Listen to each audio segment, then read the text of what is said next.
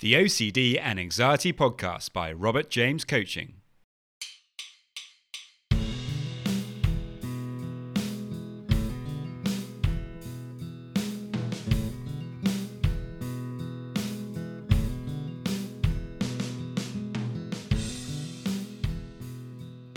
Hello, and welcome to the OCD and Anxiety Podcast, where we explore how to have a more positive relationship with anxiety disorders taking back control so that you can start living the life you choose and not the one chosen by your fears.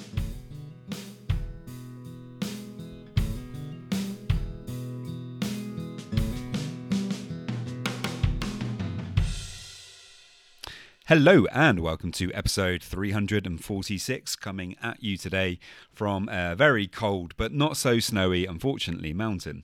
Uh, I really thought there was going to be some snow coming today. We've come away for, for the weekend and uh, we're intending to do some skiing. And uh, yeah, it might still happen, but unfortunately, not going to be quite as much snow. Probably too much ice instead, which, if you have done a bit of skiing, it's not really the ideal scenario. Anyway, still nice to be up here in the mountains. And uh, if you are struggling with OCD or anxiety, uh, over this festive period. Uh, Christmas is, is fast coming up now, and you would like some help with that. Well, you can get a free session with me. To get that, you can head over to my website, robertjamescoaching.com, and there you can book in for that free session directly, or if you prefer, you can send me a message and uh, let me know about what you're struggling with. Um, in today's podcast, I speak with Angie Read, who is a driven and devoted mother of three who had a massive stroke at age 46. She had a career she loved and thrived in, one she never expected to be ripped away uh, from without warning. Following more than 25 successful years as a public relations professional, she took a career detour and co authored a book about marketing to Gen Z.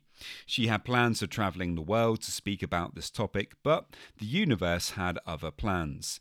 After her stroke, she was plagued by post stroke anxiety, PSA, and post stroke depression, PSD, and had to use every resource available to survive the lies her brain was telling her. Today, Angie is back in fighting form. She has returned to uh, to the communications career she so thoroughly enjoys, and now Angie is sharing her story and the tips and tools that helped her survive. Uh, to help as many fellow stroke survivors as possible because nobody has to struggle alone. There is hope. Um, and we cover obviously a lot of different ground here. We we go into um, you know Angie's story of having the stroke and how it impacted her and her life and her career. Um, and obviously, we we really unpack her struggles with anxiety. She's an author. Um, you know, she's she's written about her struggle with with anxiety and depression following the stroke, and so she has a lot of really amazing insights and tips to to share with you. Uh, she's also a big fan of acceptance commitment therapy, which is obviously something that we speak about a lot on this podcast. So, you know, I really hope that you enjoy. If you have any questions at all about anything that we speak about, uh, do please let me know. And uh, if you'd like to find out about Angie, uh, you can uh, find her online at www.angiereadbooks.online. Uh, you can also find her on Facebook. All the links will be in the show notes. So many thanks, guys, and off we go.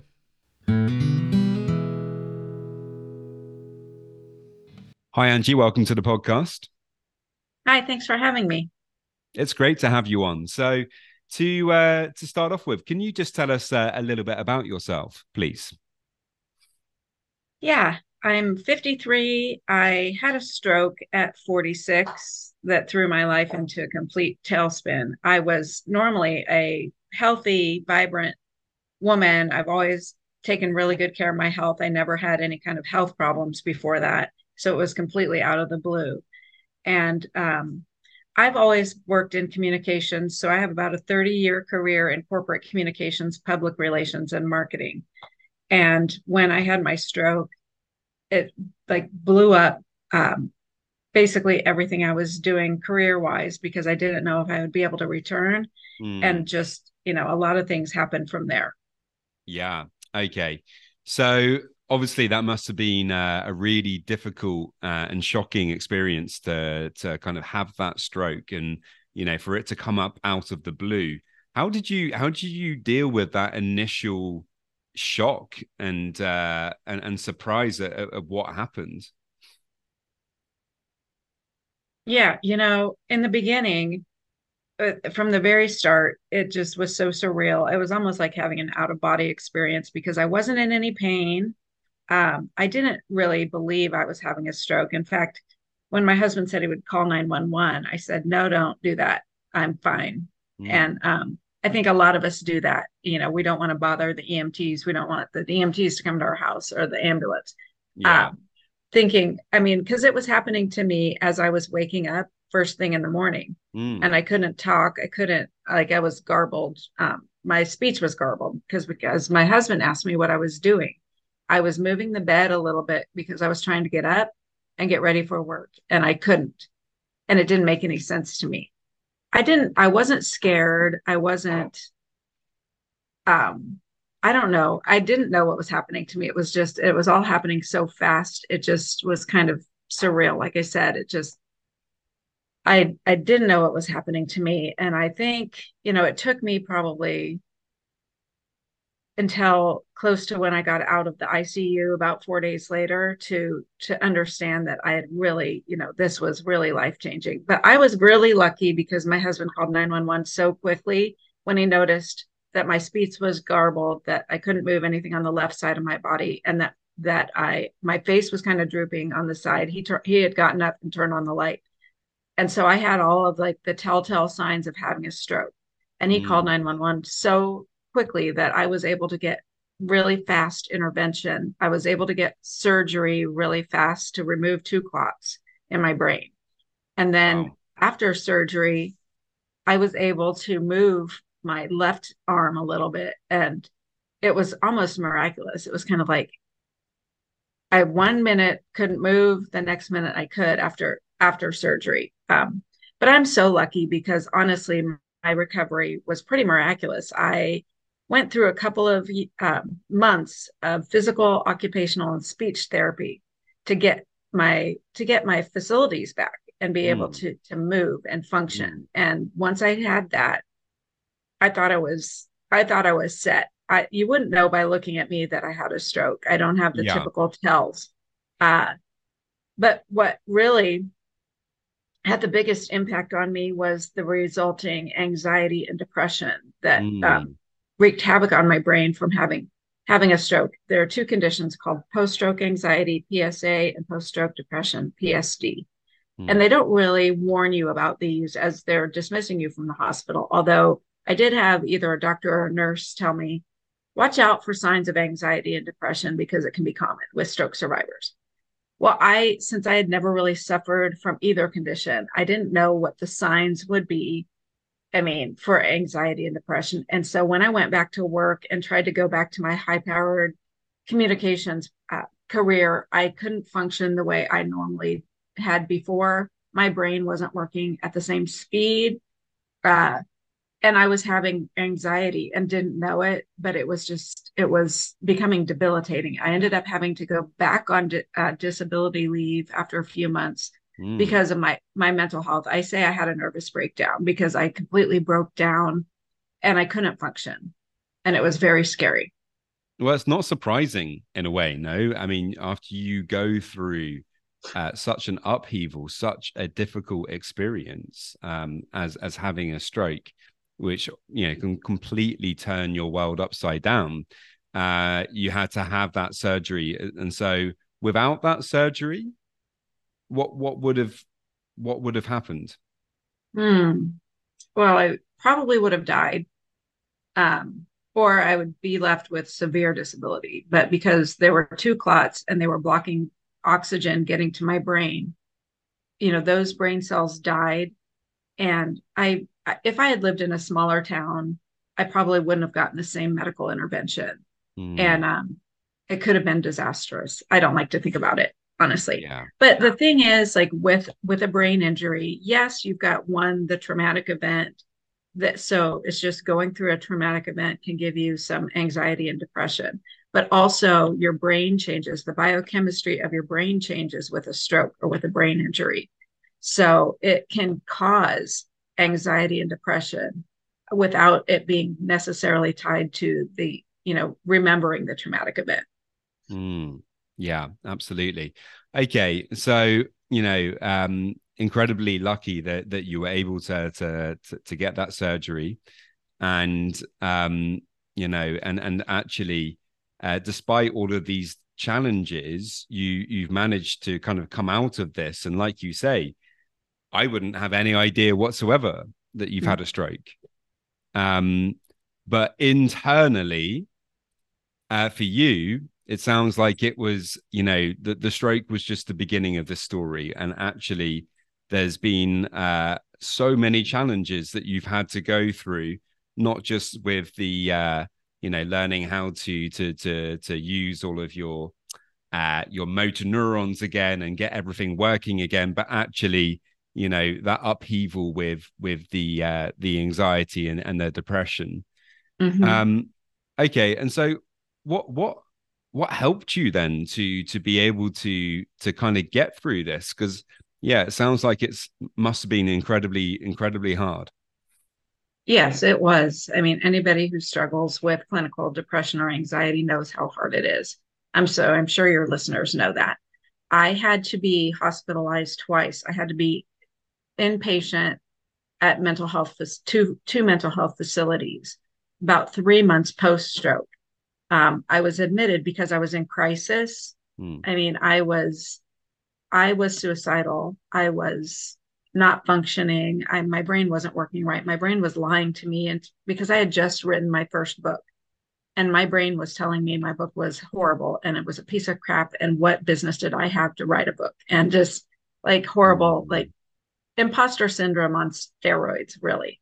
Yeah. Um, and I, I had panic attacks upon panic attacks, and I just I couldn't function. So I had to, like I said, I had to be admitted to a couple of inpatient mental health facilities. I spent a total of 15 days um, in mental health facilities.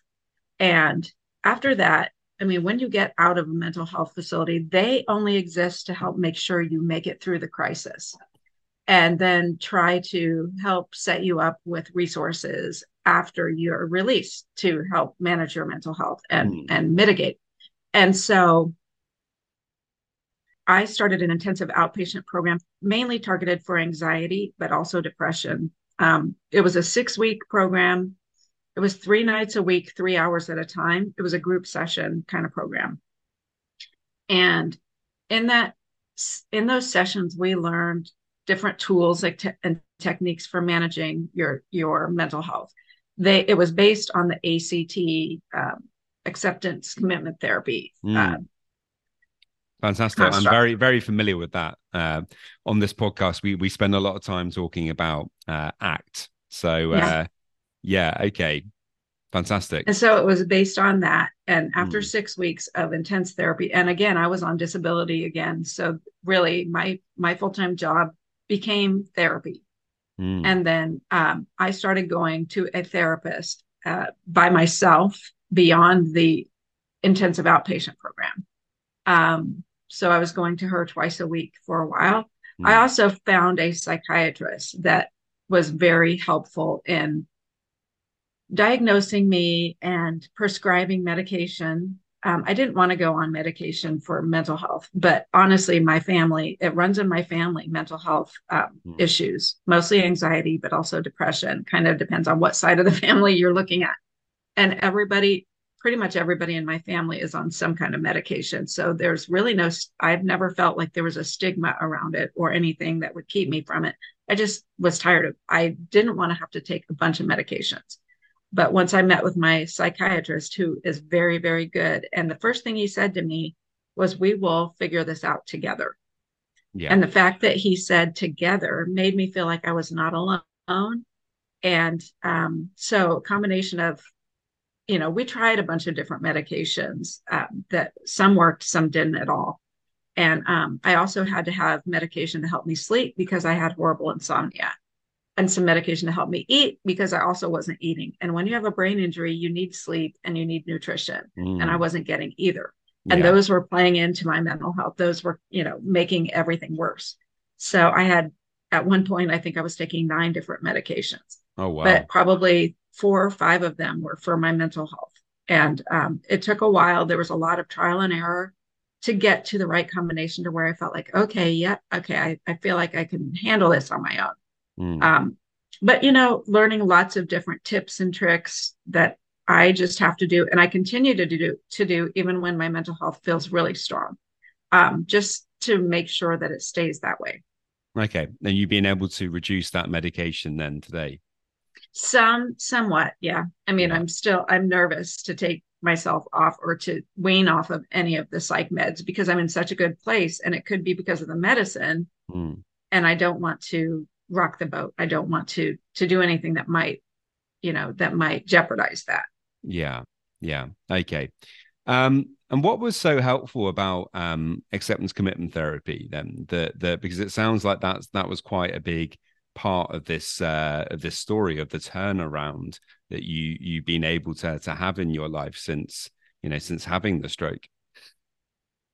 You know, I think probably the whole acceptance piece of it, and and not trying to cure myself, but to say, okay, I have anxiety, but I can learn how to live with it, how to keep it as a backseat passenger in my car.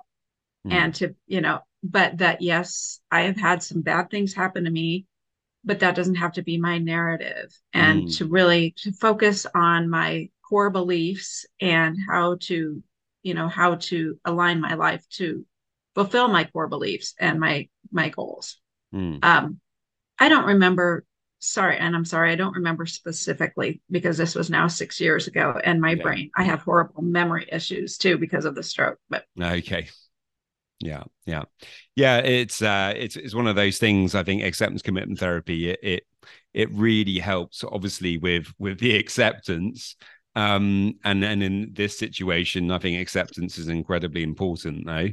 Um but also it's it's that alignment with values. Um and right. it you know you just mentioned there you know it kind of helped you to prior, prioritize your your goals and and get clear on those things. And it it sounds to me like that's been a big part of your story of you know actually uh, rather than allowing this experience to to bring you down and to to get lost in it and uh, to feel awful about it happening to you it seems like you've made the most out of the challenge in a way. Um, you know, it's an incredibly hard thing that happened to you, but you've actually, you know, taken that situation, it seems, and you've kind of turned it around. Yeah, don't get me wrong. I have my moments. I definitely have my moments where I feel low and my, mm. I feel mm. like I don't have confidence or that I'm, you know, I feel sorry for myself a little bit. I just I allow myself a little bit of a pity party every now and then, and that, but I don't allow myself to stay there because mm. I can't go back to that dark, no, er, that dark period of crisis where I was considering taking my life, and that scares mm. the crap out of me. So mm. whenever I'm feeling really low, I usually let myself experience it for an hour or two, maybe, and then I do something to pull myself out of it. So I've got like a bunch of different tricks that I use that I call mental health hacks. Uh, so I wrote a little book called Mental Health Hacks 10 mm. Easy Hacks to Help Manage Anxiety and Depression. Mm. And I'm sure you talk about a lot of these on the podcast, but journaling, meditating, exercising, mm. fresh air, music, you know, uplifting music, um.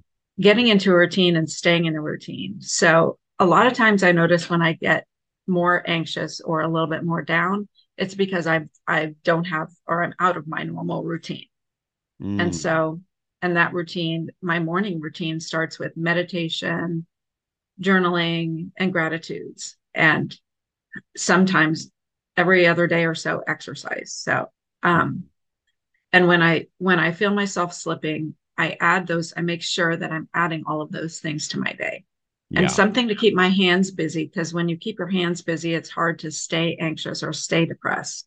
Mm. And um, so those are just some things that I do to manage it. But don't get me wrong, I have my moments. Everybody has their moments. That's just life, right? Absolutely. Yeah. I mean, anxiety is like that.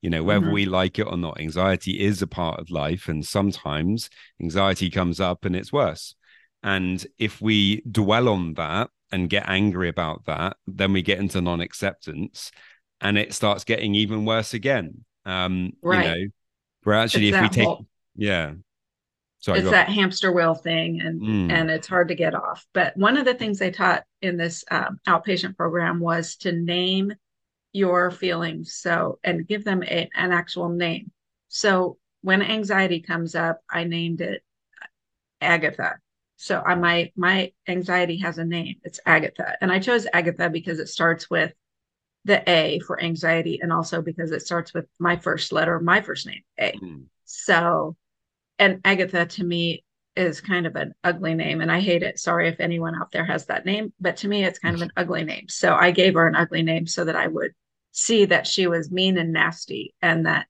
um, she wasn't my friend, uh, but she was along for the ride of life. But I would always, when Agatha pops up, I tell her to be quiet, and I put her like in the corner, or I mentally give her a timeout, and it's just it it helps when you name your feelings and you can kind of personify them and then decide what role they play in your life Mm. and if they you know if you're going to let them you don't let them take the driver's seat i mean that would be crazy but you have to acknowledge that they're there and they're probably not going away Mm.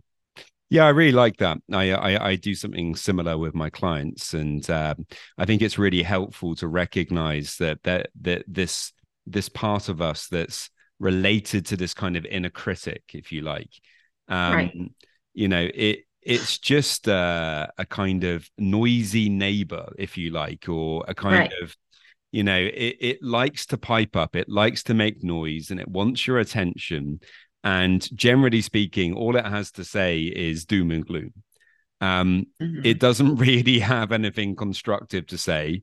Um you know and and so the best thing to do is like you say acknowledge it because if we don't acknowledge it um then we start to kind of push it away and fight against it. And as we know that doesn't really work. But by acknowledging it but but not really paying it too much attention by you know refocusing the attention or doing what you were talking about earlier all of those different things that we can do Right. instead of fighting with the anxiety it gets a bit easier no Right. And and then I always try to remember too that the whole reason we have the anxiety is to, you know, deep, deep down, it's to keep us safe.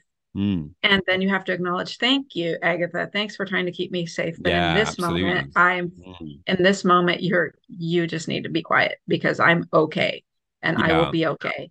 yeah So it's yeah it there's a reason we have anxiety and there's, you know, it's it's um it's not, you know, not nobody goes through life without some anxiety, but it just doesn't get out of control like for some of us. Mm, yeah, anxiety is not the enemy, like you say.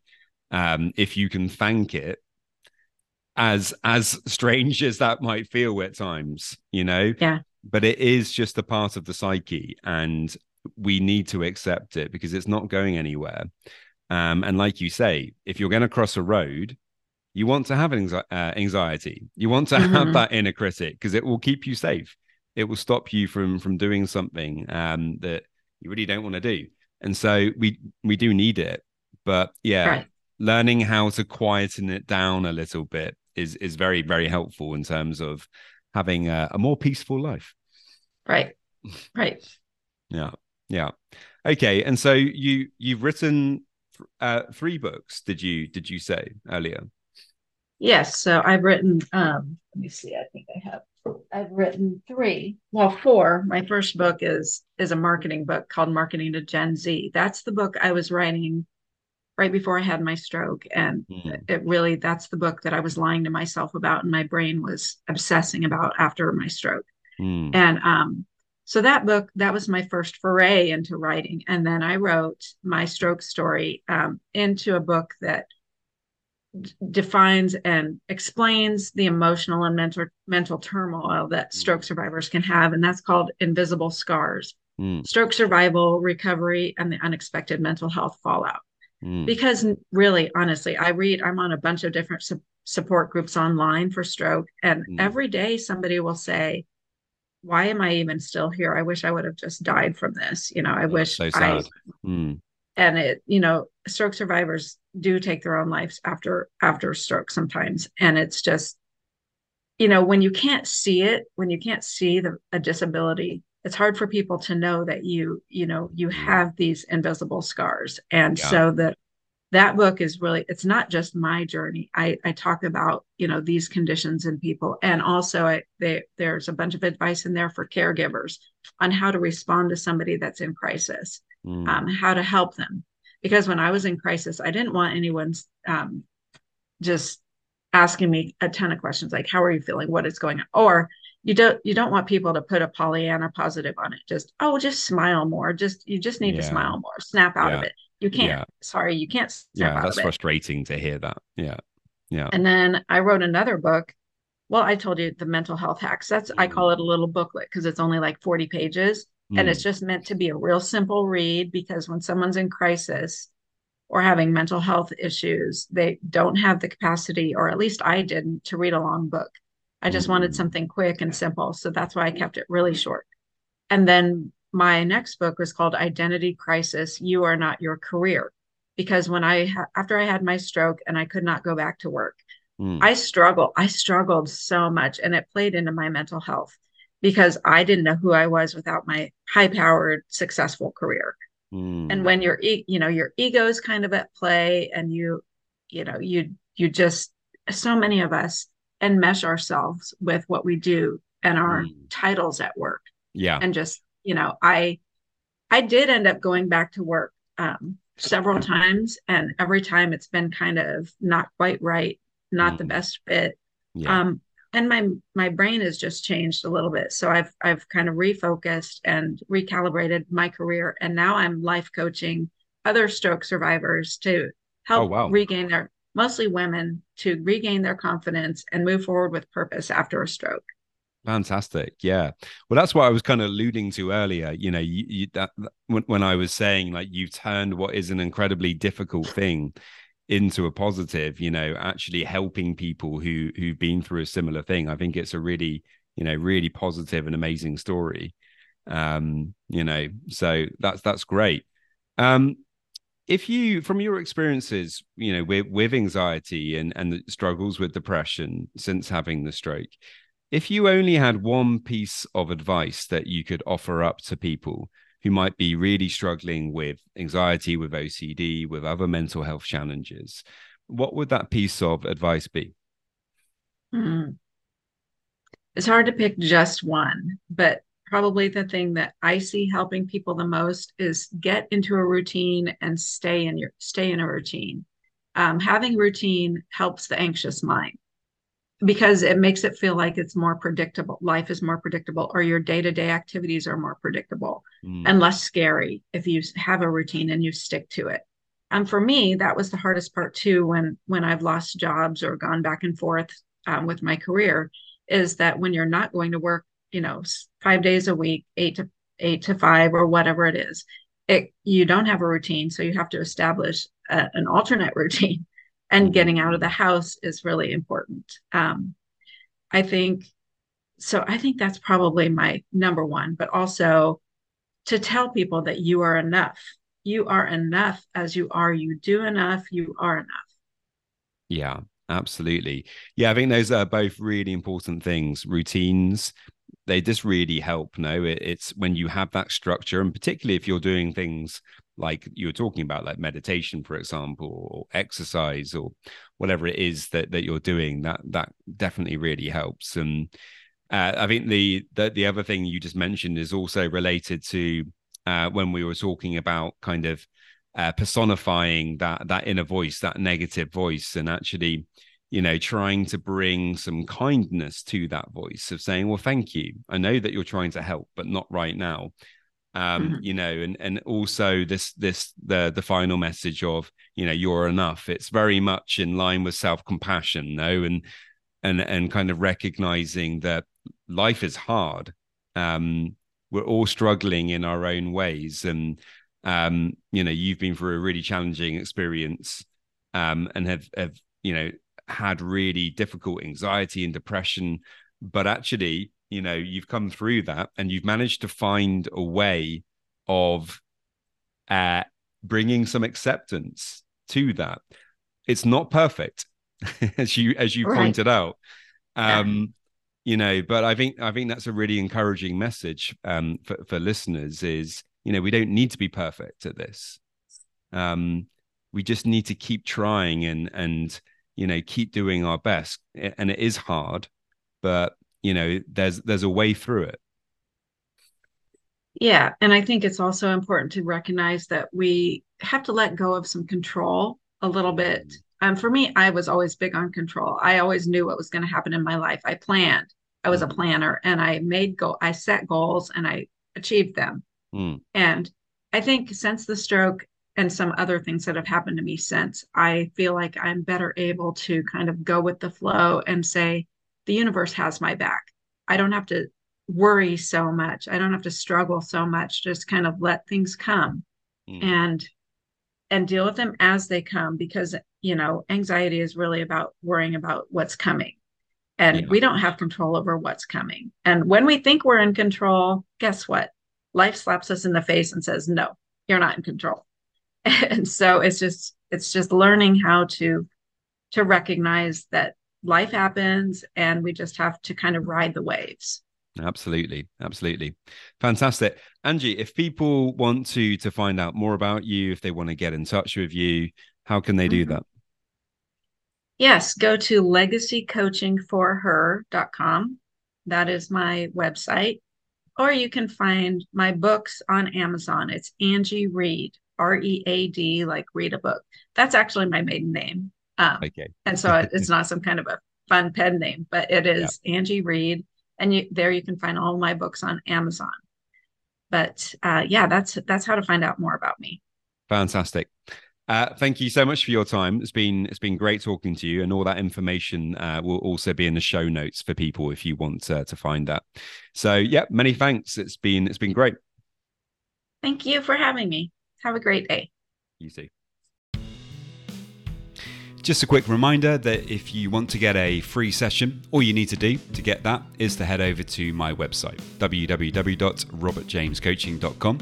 And there you can leave me a message and we can arrange the uh, free session. And now, just a quick reminder of my disclaimer. Any information that you view on my website, Instagram page, Facebook group, or anywhere else online, or any information that you listen to on the podcast is for informational purposes only and is not intended to be a substitute for actual medical or mental health advice from a doctor, psychologist, or any other medical or mental health professional.